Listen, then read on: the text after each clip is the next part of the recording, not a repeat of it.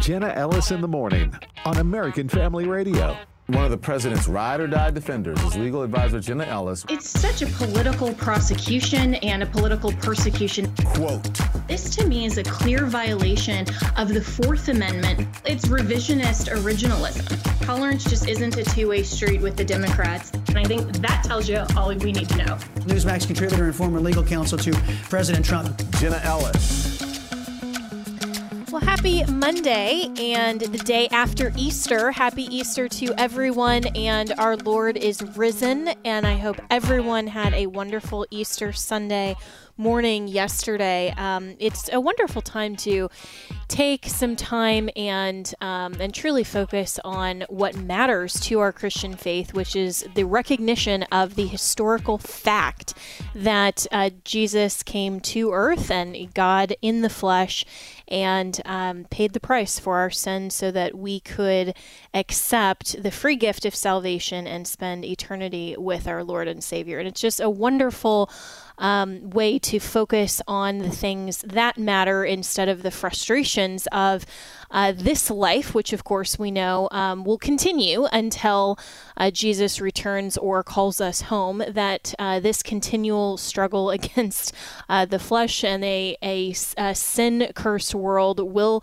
continue. Um, but we do need to engage in those battles and we do need to uh, continue to advance the gospel and to proclaim uh, the truth of our Lord and Savior, and that includes in all realms of life and vocation and family and church and society, which includes um, the truth that men are men and women are women. Um, we, we, can't really get more basic than that from uh, the very beginning. Uh, God made them male and female, and we know that from Genesis 1:27. And yet, here we are in 2023 arguing about this um, as high up as the Supreme Court. So we'll start there this morning with my first guest. Uh, you know him well, Patrick Morrisey, who is the West Virginia Attorney General and also now running for governor of that great state. So everyone listening from West Virginia, um, keep your eyes focused on that campaign.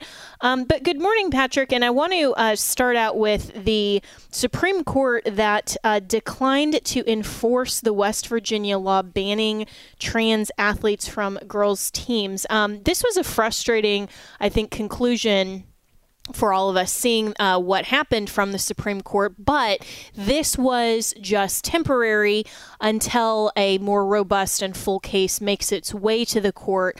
Um, so, how did you view uh, this? Uh, uh this action from the Supreme Court declining uh, to enforce the West Virginia law?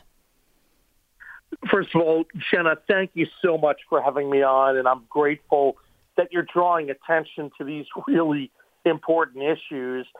Uh, we were deeply disappointed with the result the other day, but I think you're right. This is a temporary procedural setback.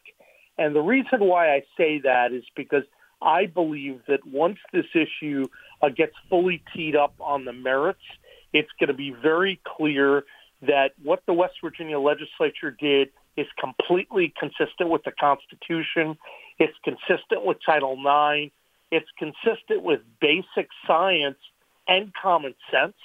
And as this record goes up further in the process, ultimately we're going to prevail. And uh, Jenna, one of the reasons I'm so confident in saying that is because we had a really interesting experience in West Virginia where a while back a district court initially, when it was considering the law, slapped an injunction on the law, and then we sat and we waited, and literally over a long period of time, we submitted over 500 docket entries, 3,000 pages, and the district court judge, no fan of the law, reversed himself, agreed that the law was constitutional, said that the legislature was uh, correct to be able to say that it was permissible to segregate out and say biologically men are different than women. And so that was a phenomenal victory.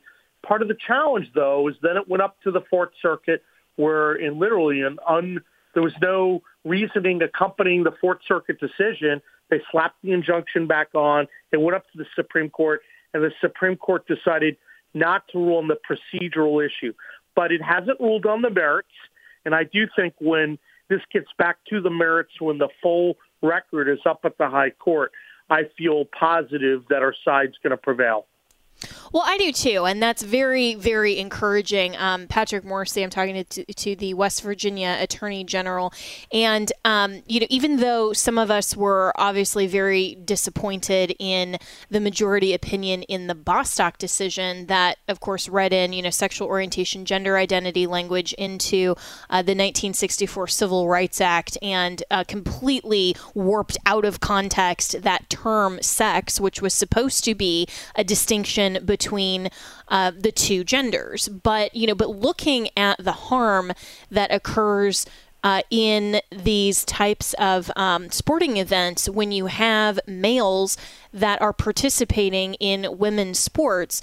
Um, this is just something that shouldn't stand. It can't stand. And, and I think that the Supreme Court knows it's going to have to uh, resolve this issue and um, it can't just kind of sidestep. And that, that was what this seemed like to me. It seemed like they were just trying to kick the can down the road a little bit instead of um, deferring to the legislative process in the interim. Um, was that surprising to you, or was that something that you, you kind of anticipated maybe a 50 50? You know, I think that winning procedural issues at the Supreme Court is never easy. We've done that before, but uh, usually they like to really wait until they think everything is teed up.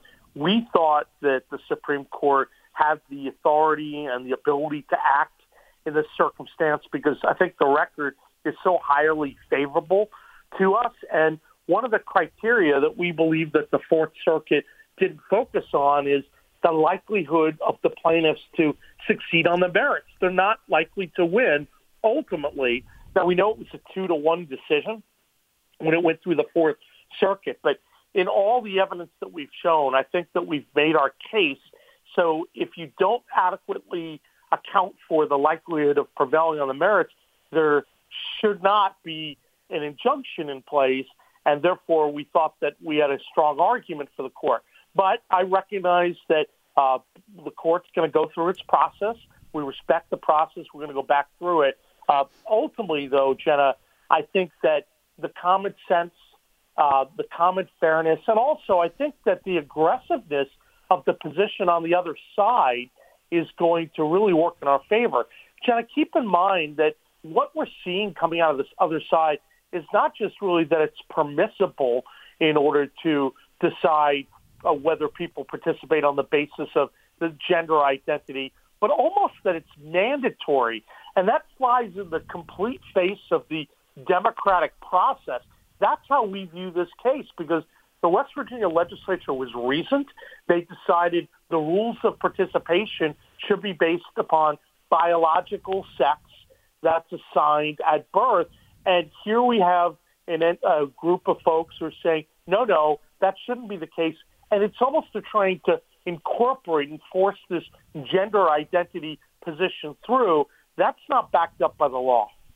Yeah, really, really well said. An important point. And this is why uh, the Democrats are trying to force the legislatures to bend to their will, um, including President Biden, who proposed a rule preventing schools and colleges from banning participation of transgender athletes in sports. And you had a very strong statement uh, against that and condemning that. I mean, this is something that the, the that rightly the state legislatures should contemplate and should be be able to set those uh, regulatory distinctions. And yet you have uh, Biden suggesting that somehow um, there should be a federal ban on this distinguishment of uh, the biological sexes.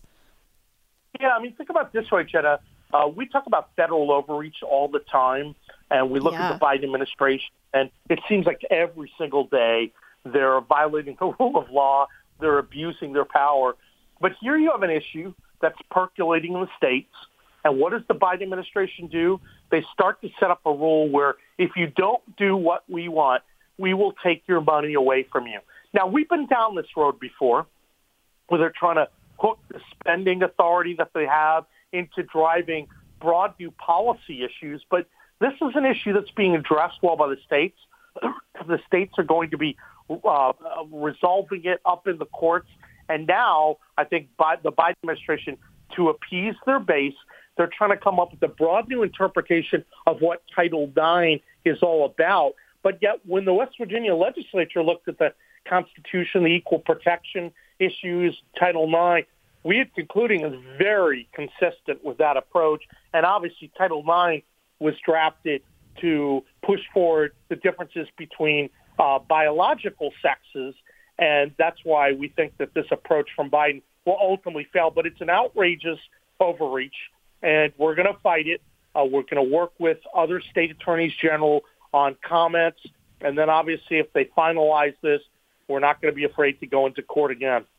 Good, good, and and this is exactly what should happen: is uh, that the state should fight back, and this is, as you described, Patrick Morrisey, a, a total federal overreach, and this is where uh, we have, as states, lost so much sovereignty and independence from the federal government because so many states um, are dependent on federal funding. And so then there are always strings attached in that way. And I would love to see um, more reclaiming of state sovereignty and telling the federal government that, you know, they need to get out of the way of the states and uh, the the process that really is a separation of powers. I mean, we like to talk about the separation of powers between um, the three branches of the federal government, but we rarely talk about federalism, which is the separation of powers uh, between the federal government, the state government, and also we, the people, who retain certain powers right. under the U.S. Constitution as well.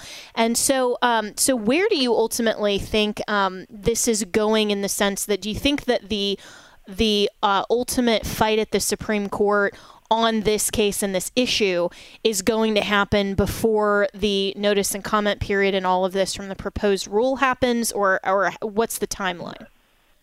Yeah, so I would uh, think this would go in a couple different tracks, and there are a few cases that are ultimately going to move their way up toward uh, the High Court. One, of course, is going to be the West Virginia case.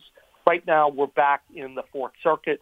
We'll complete the process and finish our submissions, and then the Fourth Circuit's going to rule on the merits on our individual case, and then you're going to see the action, of course, with the Title IX release, and that you know in a comment period, usually you're going to get about 60 days or so. You're going to submit those in it. Maybe it gets extended.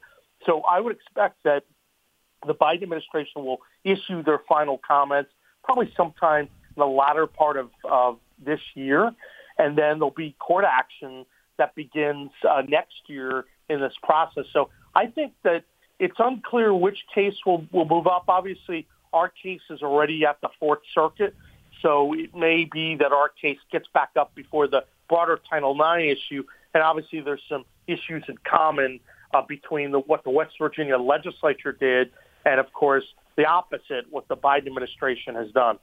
Right. Okay. Well, and in just about the last 30 seconds I have with you as well, um, you are running for governor. I'm really excited about that for uh, the state of West Virginia. So tell people how they can learn more about that um, and support you for all of our listeners in uh, West Virginia and even beyond who just want to see really good uh, governors win these races across the country. Well, absolutely. And if you want to see government overreach and woke ideas stop at a state line, look no further than West Virginia because – our time is coming, and I've been very aggressive as Attorney General. Just wait till I bring the full weight and authority of our office to bear as governor, what we're going to be able to do. If you'd like to learn more, if you'd like to help us fight back against the machine and the political elites, you could go to patrickmorrisey.com. That's M O R R I S E Y.com, patrickmorrisey.com. And weigh in, help volunteer, help contribute 25 bucks, whatever you can do. We have an incredible fight on our hands against the establishment, and we need to make sure we prevail. Awesome, awesome. Well, I'm really excited, and you know, you and I talk all the time about uh, why you know this is this is why we do this because it's fun to engage in these fights and fight for our country. So, Patrick Morrisey, thanks so much, and we will be right back with more here on Jenna Ellis in the morning on this great Monday morning.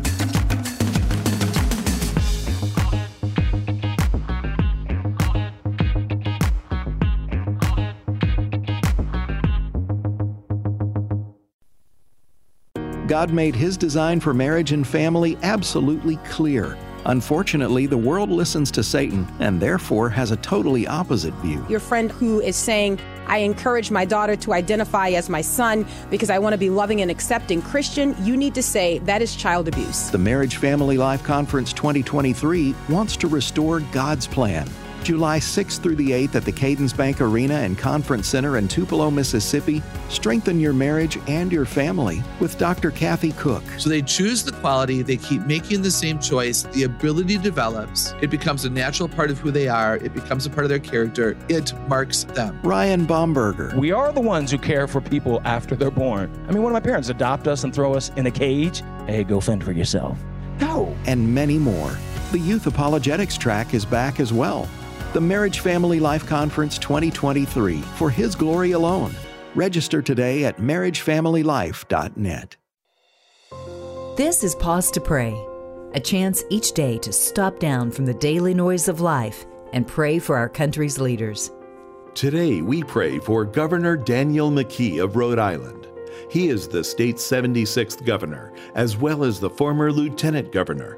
Titus 2:7 reminds us of the importance of character and setting a good example. Show yourself in all respects to be a model of good works, and in your teaching show integrity, dignity. Right now, with this in mind, let's pray together. Almighty God, we ask for guidance for Governor Daniel McKee as he leads the people of Rhode Island each day. We ask this in Jesus' name. Amen. Pause to Pray is a service of this station and the Presidential Prayer Team, a nonprofit, nonpartisan ministry dedicated to encouraging prayer for our nation's leaders. To learn more, go to pausetopray.org. Hello, Americans. I'm Todd Starnes. Stand by for news and commentary next.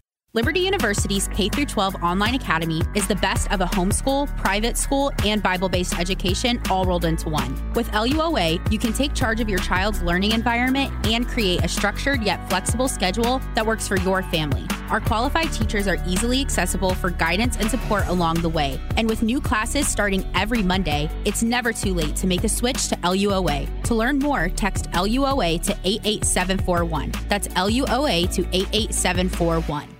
Former NCAA championship swimmer Riley Gaines was brutally beaten by a man wearing a dress in San Francisco. Happened at a Turning Point USA event at San Francisco State University. Miss Gaines was giving a speech about saving women's sports. While at the university, she was violently accosted and assaulted by pro transgender activists, including a man who was wearing a dress. Police escorted Miss Gaines out of the room and was barricaded on campus for her protection. TPUSA says the riot was organized by the university's Queer and Trans Resource Center. This sort of behavior is unacceptable, and here's what needs to happen. The Resource Center should be disbanded and the students involved in the protest expelled. If that does not happen, alumni should cancel their donations, and Republicans in Congress need to block all federal funding to San Francisco State. Either protect the First Amendment or lose your cash. I'm Todd Starnes. Welcome back to Jenna Ellis in the Morning on American Family Radio.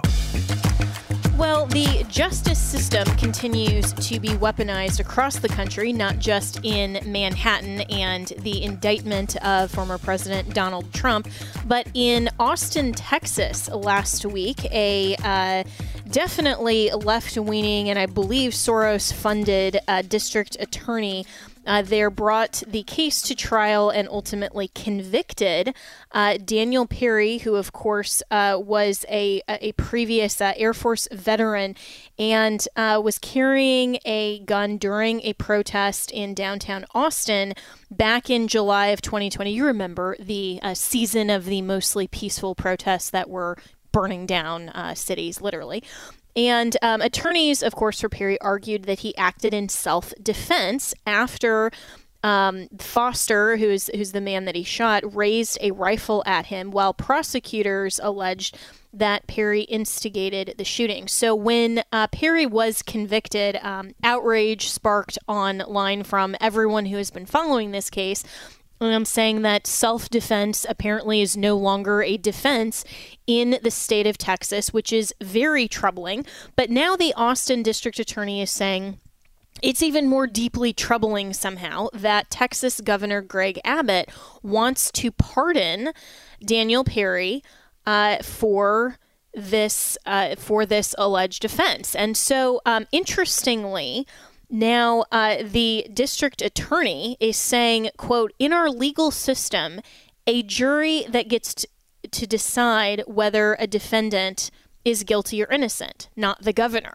Well, um, this prosecutor apparently has no idea how the system works because the power of pardon on a state level for state offenses, which in the state of Texas is a little bit different than most other states with respect to the governor. Um, he can't just unilaterally pardon, he actually has to go and uh, request, and he can request that from the pardons um, board. And Greg Abbott said that he is trying to expedite this through the process. He's made that request and looks forward to signing that pardon uh, when it reaches his desk. Um, but the power of pardon is the last full stop measure against the overreaching weaponization of government by. Uh, district attorneys or other law enforcement agents of the executive branch that are weaponizing the system and are either maliciously prosecuting or are going way too far over prosecuting. And the power of pardon should be unilateral and vested with the chief law enforcement officer of the state or the federal government, which is the chief executive. So we've had pardon power um, around a long time, and this is actually something that um, is great that uh, Texas Governor Greg Abbott got on this really, really quickly. I was frankly surprised to see that he uh, did this so quickly. Um, but my guest is Allen West, who, of course, is from the great state of Texas. And um, Allen, I know when you and I were first uh, c- contemplating this segment this morning, we were thinking about, you know, ranting against uh, Greg Abbott and saying, you know, he really needs to come out and pardon. And he actually, he actually has. And um, was that a surprise to you, or how do you view um, this case overall that this type of thing can occur now in Texas, not just in downtown Manhattan? Mm-hmm. Well, first and foremost, it's good to be with you, Jenna. Hopefully, you had a great uh, Resurrection Day. I think it is very troubling because two years ago we should have declared Antifa and BLM as domestic terrorist organizations. What happened back in the summer of 2020 in Austin was that they overtook the city. They uh, basically uh, impeded traffic from proceeding on. And Sergeant Daniel Perry is a United States Army soldier. He's stationed at Fort Hood, Texas. He happened to be downtown, and this gentleman, uh, who was an Air Force veteran, brandishing an AK-47, uh, approached his vehicle and pointed this AK-47 at him. Well, guess what? That's called self-defense. Uh, this thing was not going anywhere, but as you said, the Travis County District Attorney there, who is Soros back, decided to prosecute the case because, as you know, uh, it's always a peaceful protest when it comes to Antifa and BLM. What should have happened at that point was an incredible media campaign that would have, you know, prevented this DA from bringing these charges. But I'm glad that we are uh, Governor uh, Abbott is pursuing a pardon here because if we are going to allow BLM to take over our streets, to brandish weapons, to uh, threaten individuals, coercion, intimidation, all of these tactics, and ultimately violence, uh, if we don't have the recourse of being able to defend ourselves, then what are we allowed to do? So I think this is a very important case, but we still need to declare and designate them as a domestic terrorist organization here in the state of Texas to send a clear message. Yes, absolutely, and it's it's surprising that um, the state of Texas wouldn't do that, and and I feel like Texas right now is a um, a kind of testing ground for where the country is possibly headed because Texas has been um, traditionally the, you know a red state that we could count on um, that was doing the right things and was very conservative. But now we're seeing this kind of teetering toward possibly um, even voting blue in the presidential election in 2024. Some Democrats are suggesting, and probably that's because of the liberal hotspots like Austin. Um, and and so, how do you see this particular case being um, being kind of that that standard um, to show that maybe Greg Abbott is is serious about saying no. Let's keep Texas conservative, and let's make sure that we still understand that in America you do have a right to self defense. Well, I think that we've had to start being serious with this organization. You saw what just happened recently in Georgia where Antifa attacked a police training facility, attacked police, shot a police officer, uh, and you can see what has just happened here in the state capital of Texas, which is Austin, Texas. So if we do not go on offense against them, and like I said, designate them as a domestic terrorist organization, because you can look at their history. Their history is you know, replete with violent actions. Uh, all you have to do is look at Portland also as well.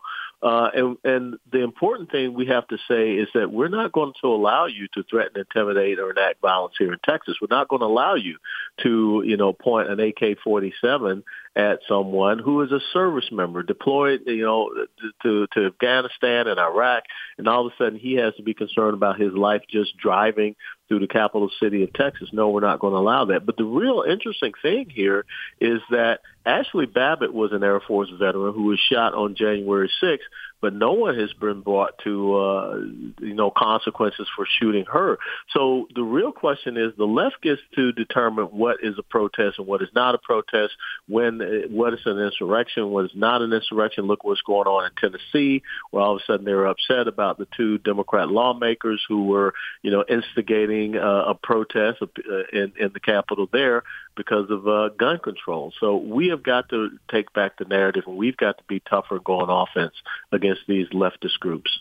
Yeah, so well said, Allen West. And I was so disgusted with uh, Vice President Kamala Harris, who oh, uh, yeah. you know, the, the Biden administration didn't even comment on the six Christians that were murdered by trans violence in Tennessee. And then when these uh, two Democrats got rightly expelled uh, because they participated in uh, this protest in the Capitol, they, they stopped uh, the business of the Capitol from occurring. And and under you know the Tennessee Constitution, the legislature has wide prerogative to do that. But then that's when Kamala Harris goes and visits in support of, of the two Democrats that broke the rules. I mean, it's Yeah. it's so absurd. But you had um, a, a really great comment that um, I just want to read that you actually sent me last week, where you said, "I'm tired of Republicans who sit back and allow the totalitarian and tyrannical agenda of the leftists in America to thrive.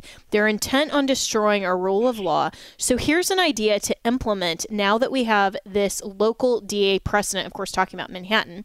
Why shouldn't border DAs and county attorneys, especially in Texas, bring charges against Joe Biden for the crime of violating Article 4, Section 4 of the U.S. Constitution, known as the Guarantee Clause? There's a high crime and misdemeanor that has resulted in the loss of life, property, drug, human, and sex trafficking. Let's go on the offense. And I could not agree more that we need to go on the offense. Why are district attorneys who are Republicans so hesitant to bring legitimate charges. I mean, I'm not talking about, you know, instigating weaponization of government on our end, but why can't we actually do what the law requires?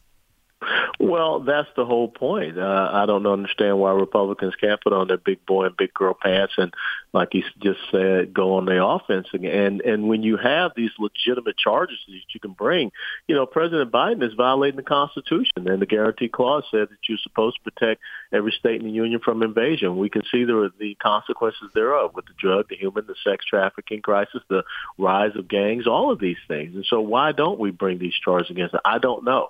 Uh, this is a brilliant legal mind such as yourself. You should, you know, challenge these people and ask them. Uh, you know, when, when folks that we're bringing a lawsuit against the Biden administration, so what? Uh, they could care less about that. That's not going to be any type of punitive uh, action against them. So if they can go out and trump up these charges, uh, you know, pardon the pun, against President Trump, you know, why can't we take legitimate offenses and legitimate violations of the law, the rule of law, and leverage that against them. What just happened in Travis County was all about, again, a Soros-backed DA in the state of Texas bringing charges against an Army veteran, a combat veteran, who was protecting himself, who was defending himself. You know, I guess we fail to understand that, you know, if you have an AK-47 out on the streets, you should not be pointing it at legal law-abiding citizens. And that's exactly what this person did. And he was shot because of that.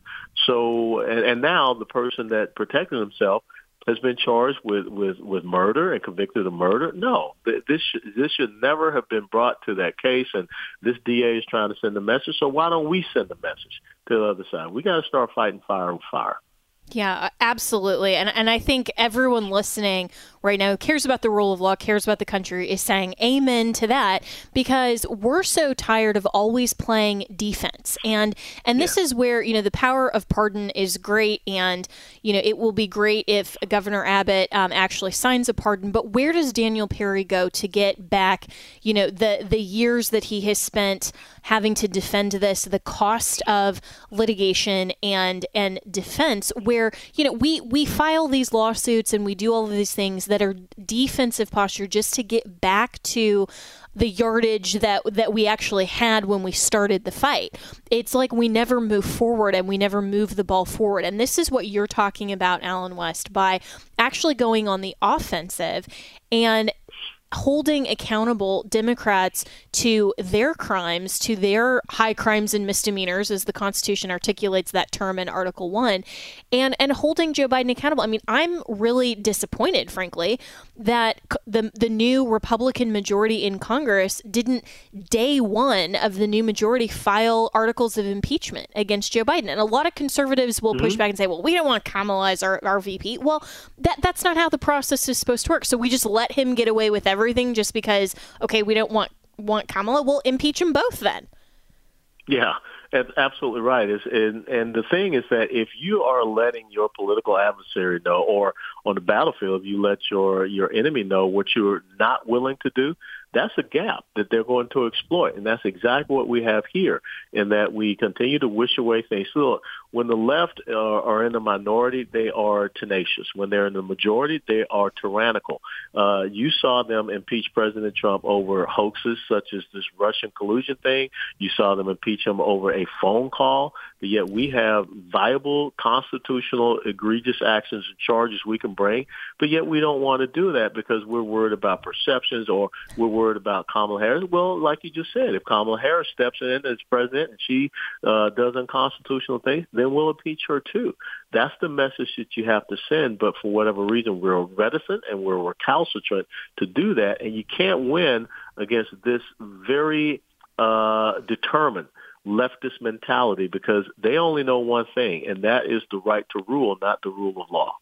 Yes, and and they are absolutely manipulating terms, they're manipulating reality, and if we are just sitting back caring about perception and PR campaigns and oh, we don't want to offend anybody. I mean, even you know, we've been talking about Tennessee, Allen West and how um, it, it's it was so shocking to me and and frankly disgusting that the left was able to manipulate this into somehow um, that that we can't even talk about the Christian victims because the shooter was a was a trans person. And so therefore it's you know oh we need to to feel bad that she wasn't accepted by her family at home and somehow that justifies this horrific killing. I mean they they are so brazen in mm-hmm. pushing forward their agenda, even in the midst of a school shooting. And yet, we can't come out and, and even push back at all because we're letting them manipulate the language, definitions, terms, and the entire debate. And so we're already conceding the ground before we even get to the fight. Yeah, three nine year old children lost their lives because of someone suffering from a mental condition. But for the left, it ends up being about gun control and it ends up being about the rights of gender dysphoric people. We have got to be more forthright in reclaiming this narrative, reclaiming the uh, the the lexicon that is out there, and stop allowing them to manipulate their ideological agenda. And if the Christian community can't wake up and see what's happening, that six Christians were killed there in a Christian school, planned, deliberate attack uh, and that no one cares. this administration does not care. The left does not care. In, the, in other words, they deserve to die uh, because of this gender dysphoric person. Then uh, we we we can't continue down this path. We got to stop and say we're planting the flag here. We're going to go on offense. Yeah, this is absolutely the hill to protect. And Allen West, always appreciate your thoughts and commentary. So well said. And you know, this is where we can't just keep talking about this, we have to have actual solutions. And I think that what Allen West is proposing here by going on the offensive and using the rule of law, the power of impeachment, all of these constitutional powers of government makes sense. That's what Ron DeSantis is doing in Florida. So we'll be right back with more on Jenna Ellis in the morning.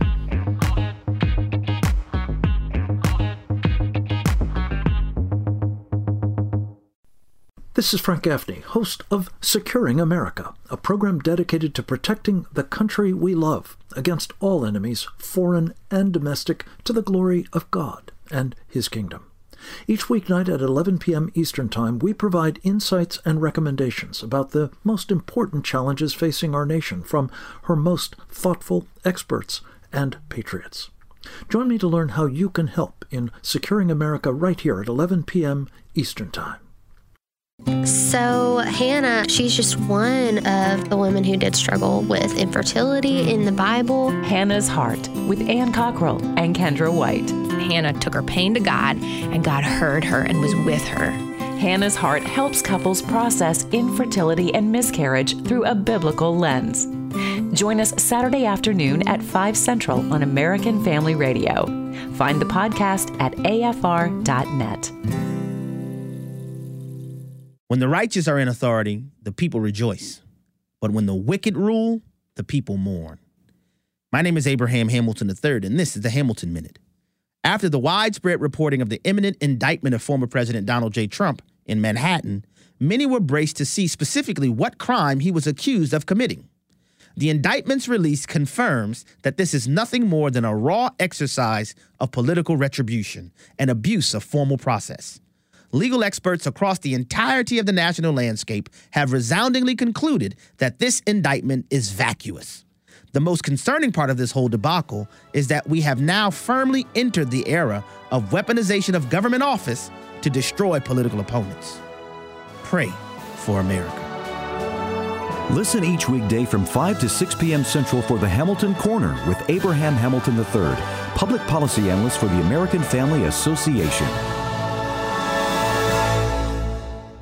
He is risen. He is risen indeed. Hey, it's Bible League International, and in this season of Easter, most of us can go to Mark 16 and read where the angel says to Mary, You're looking for Jesus, but he's not here. He's risen indeed. But you know, that's not true for most evangelical Christians in the region of Asia. They've never read those scriptures in their own Bible. Why? They don't own one because of corrupt governments and majority religions that do everything to stop the advance of the gospel. But it's also because of the mighty move of God. You know, this is where Christianity is growing fastest in the world, but we know at Bible League that as many as 9 of 10 Christians in the countries of China, India, and Malaysia have no access to the Bible. It is so important for the Bible to be made available in whatever languages that are needed by people to be able to have in their hand and to read it. This Easter season, in grateful response for your own Bible and your love for the Lord and His people in Asia, would you send a Bible at $5, $50 since 10? Call 800 Yes Word, 800 Yes Word, or give it sendbiblesnow.org. Sendbiblesnow.org.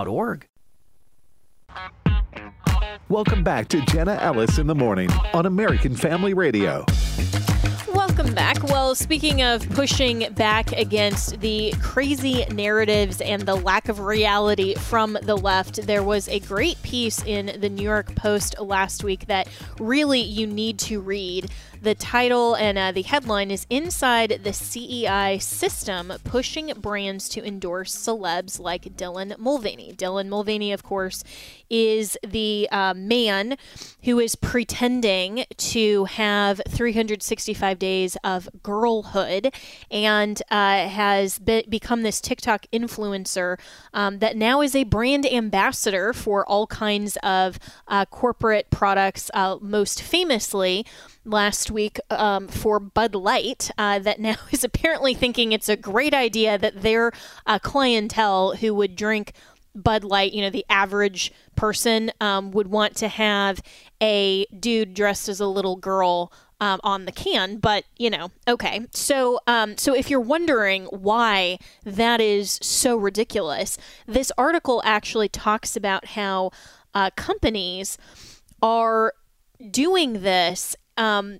who aren't just virtue signaling. There's some other uh, really nefarious issue going on here because they are risk risking failing at an all important social credit score that could make or break their business. So, to discuss this more um, is my good friend James Lindsay, who, of course, is the founder of New Discourses and uh, brought to light initially really everything about the woke agenda and is, I think, um, the most brilliant person talking about this and is the most brilliant person that I personally know, anyways, on a lot of topics. But um, James, thanks so much for joining me and um, talk about this whole push by companies um, to to do things that seem so counterintuitive to their brand.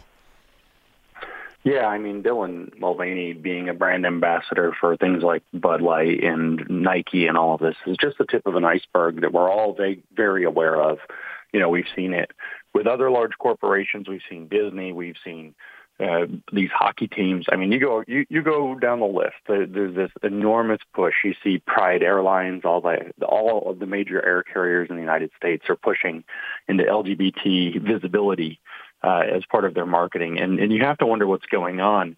And as it turns out, there is more to the story than merely trying to appeal to a uh, demographic of millennial buyers that they may think is some kind of an untapped market. It's not just business as usual. There's a score that's put out by the Human Rights Campaign called the Corporate Equality Index. Actually, they put out a bunch of different scores. There's one for public utilities called the Municipal Equality Index as well. And the scoring system is out of 100 points, and it determines how well you're adhering to what the HRC believes is uh, correct I guess they call it equality, but LGBT visibility uh, and inclusion measurements. And if you don't have a good score with that, you lose your seat at a lot of tables. Uh, corporate recruiting becomes very difficult. Your ESG score can get dropped. Uh, there are many punishments for, for corporations that don't play along with earning this score from the HRC. Well, so why why does everyone care so much what the HRC says? I mean, this is like, you know, pretending to care what, um, you know, the, the Southern Poverty Law Firm wants to say about anything. I mean, how did they become the gatekeeper to what um, the what score these large companies and corporations should have in order to continue having their seat at the table? That is a $65 million question or whatever they used to say back when things were cool on TV. Well, with um, inflation, it's more like 65 billion, but yeah. Okay.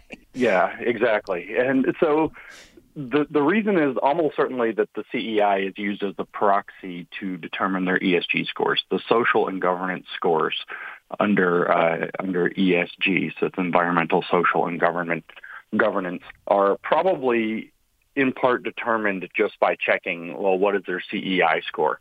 Because what goes into the, the corporate equality index is do you have the right kinds of internal workplace policies? Do you go out of your way to make sure that you hire enough LGBTQ people? Do you have, uh, so those, those are governance scores. Do you, uh, you know, take part in activities to increase LGBTQ visibility? That's a S score, a social score. Do you put in policies to make uh, LGBTQ inclusivity a priority at your workplace, things like this. And so these are your S and G scores under ESG. And so it's probably used as a proxy, but this is a this is a question that I have not yet determined the answer to.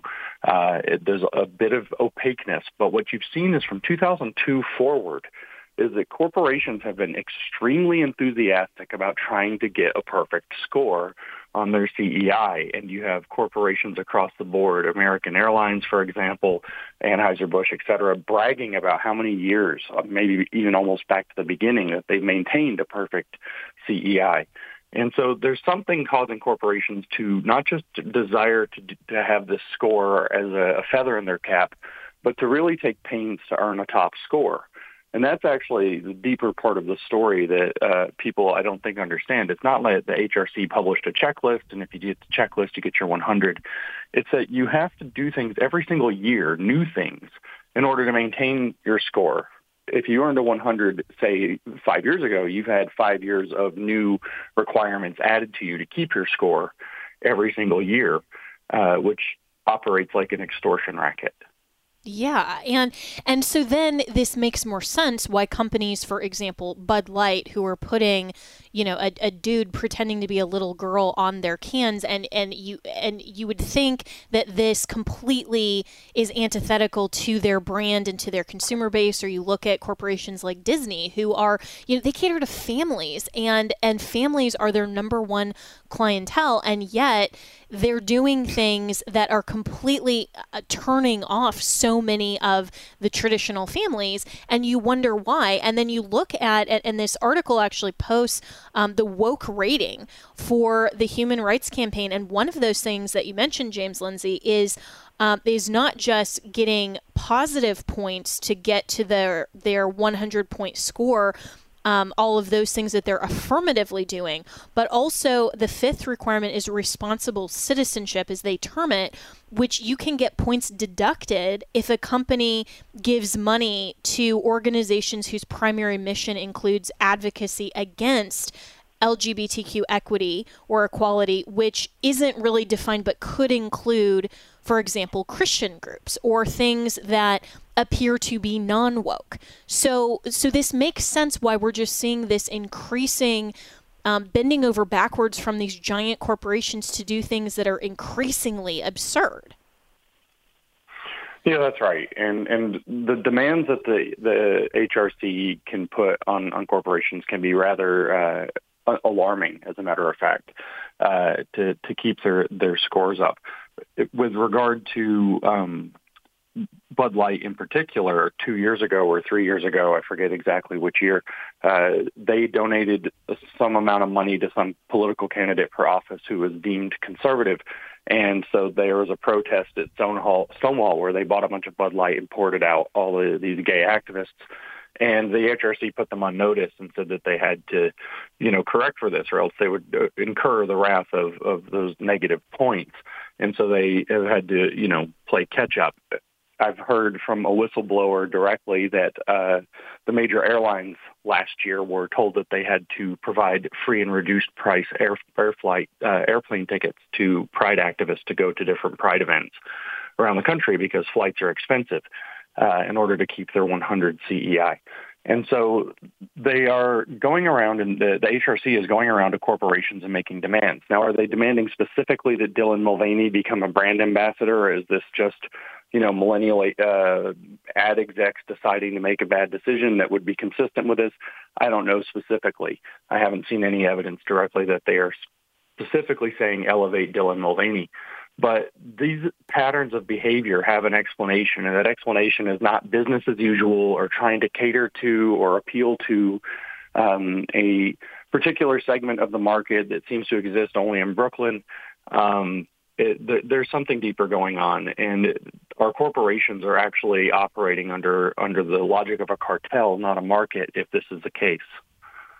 Yeah, and and it seems like the the pressure from this CEI score and these companies, whatever the threat is and why why they feel like they have to comply, is across the board because we've seen so many companies. I mean, you know, June is coming up, and you you can't go anywhere without seeing a pride flag in the window, and everybody changes their logo, and it's like you know, it's it's more intense than Christmas in this country. You know, I mean, it's it's just insane.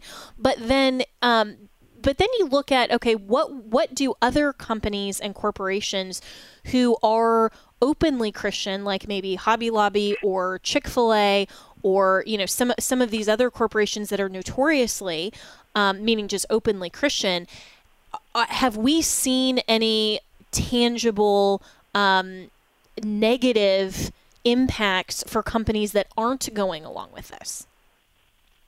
That would be a good question to look into. I don't know the answer to that question. Um, it's probably the case because this thing is is is trying to contour the entire business space. Uh, something I do know that when it seems like it's virtually every company and that so many companies are are subject subjected to it, it's virtually it's very close to I forget what the exact number is 837 maybe 840. It's about 840 large corporations in the United States are boasting their perfect 100 CEI right now with other companies, you know, rating in the 80s and 90s and, and proudly reporting on their websites that they're doing everything they can to get that score up. It would be very interesting to take a look and see where a company like Hobby Lobby or Chick-fil-A lies and then to see if they have some kind of a commitment listed on their website or if they've made any kind of a statement about it. Uh, for whatever reason, though, um, thousands of American companies are subscribed. You have to sign up to be part of the CEI program. What that gets you, I'm not exactly certain. Uh, but you end up on the HRC website and they celebrate you if you are, are doing well. You get listed a, if you have a 100 as a best place to work. And this is apparently a coveted status because it, every company that seems to achieve this when they get their 100 puts it out as a press release as a big deal. Uh, they want people to know that they are listed as an LGBTQ best place to work. Um, so there is a, a, a, very deliberate effort to try to bend corporations in that direction. What that means for companies like Hobby Lobby and Chick Fil A is a, mm-hmm. uh, I think, valid research project that shouldn't actually be too hard to look into. Well, if you end up taking up that project, um, please let me know, and we'll uh, we'll come back and have another conversation. But um, but you know, so Vivek Ramaswamy, who um, you know listeners here know well because he's on um, the show weekly, he was also quoted in this piece talking about um, big uh, fund managers like BlackRock, who all embrace the ESG orthodoxy, and how they apply pressure to top corporate management teams and boards, and um, determine in many cases executive compensation, bonuses, things like that. And so he's suggesting that they can make it very difficult if companies don't abide by that agenda. And the piece goes on to actually quote BlackRock CEO Larry Fink, who says that society is demanding that companies serve a social purpose. And he let it be known, quote, that if a company doesn't engage with the community and have a sense of purpose, it will likely lose the license to operate from key stakeholders, unquote. So, um, so it seems like this is more of a of a public pressure campaign, and and you know, and then there may be other consequences like we've been talking about, James Lindsay. But um, how then does this kind of notion of um, conservatives boycotting actually help any of this because I've I've never been convinced that boycotts actually work or that they um, that they that there's enough social pressure to encourage companies to change um, the way that they want to run because I think that they believe that there's there are enough people who buy into their products anyway that they can just continue this and it won't matter. Yeah, I don't think boycotts are going to work. And of course, there's been this sort of tragically hilarious uh, weekend where you know people decided to have their barbecues on Saturday or whatever, and they were going to boycott their Bud Light, and they proudly put that they had their Coors Light instead, and the Coors Light, as it turns out, also has a perfect CEI score, and they have their rainbow-colored cans and everything else out there too. And so it turns out that they didn't actually succeed by trying to boycott one beer and going to a different beer because virtually every company is going to do it. it, it with the airlines, all of the airlines have perfect CEIs. Which one are you going to boycott? Uh, they all have a perfect score. And so they're all participating. You can't get a, you're upset that United is, is doing this. So you go to Delta, but Delta's doing it. And then you go to American and American's been, been proudly having a 100 since 2002. Uh, simply not going to get away from it by trying to boycott. Now, when Larry Fink says that this is a public pressure campaign, uh, this is a kind of a, a trick that he's playing with language. There is some truth to that. They have brainwashed a segment of the population to throw a gigantic fit and to refuse to participate in anything that's not, as they say, socially responsible. And this is very common, particularly with the millennial generation, especially younger millennials uh, and some of the older so-called Gen Z. It's not that popular with people that are Gen X and older. Um, so there is a pressure campaign, and then if you play a game when you say that you know people are demanding and you and it's like when four out of five dentists agree but nobody's ever heard of any of these dentists. And it just so happens that you can say that people are creating a public pressure campaign. It is true. Some people are but it doesn't seem to be that it's a majority of the population. And we hear this again and again and again from the left lately, which is that yeah. people, and in particular young people, are demanding. And what the way that works. Well, and, and we're out of time here, unfortunately, James Lindsay. I want to continue this conversation. We need to be very well aware of this and also provide solutions. We'll continue that with more next time on Jenna Ellis in the Morning. The views and opinions expressed in this broadcast may not necessarily reflect those of the American Family Association or American Family Radio.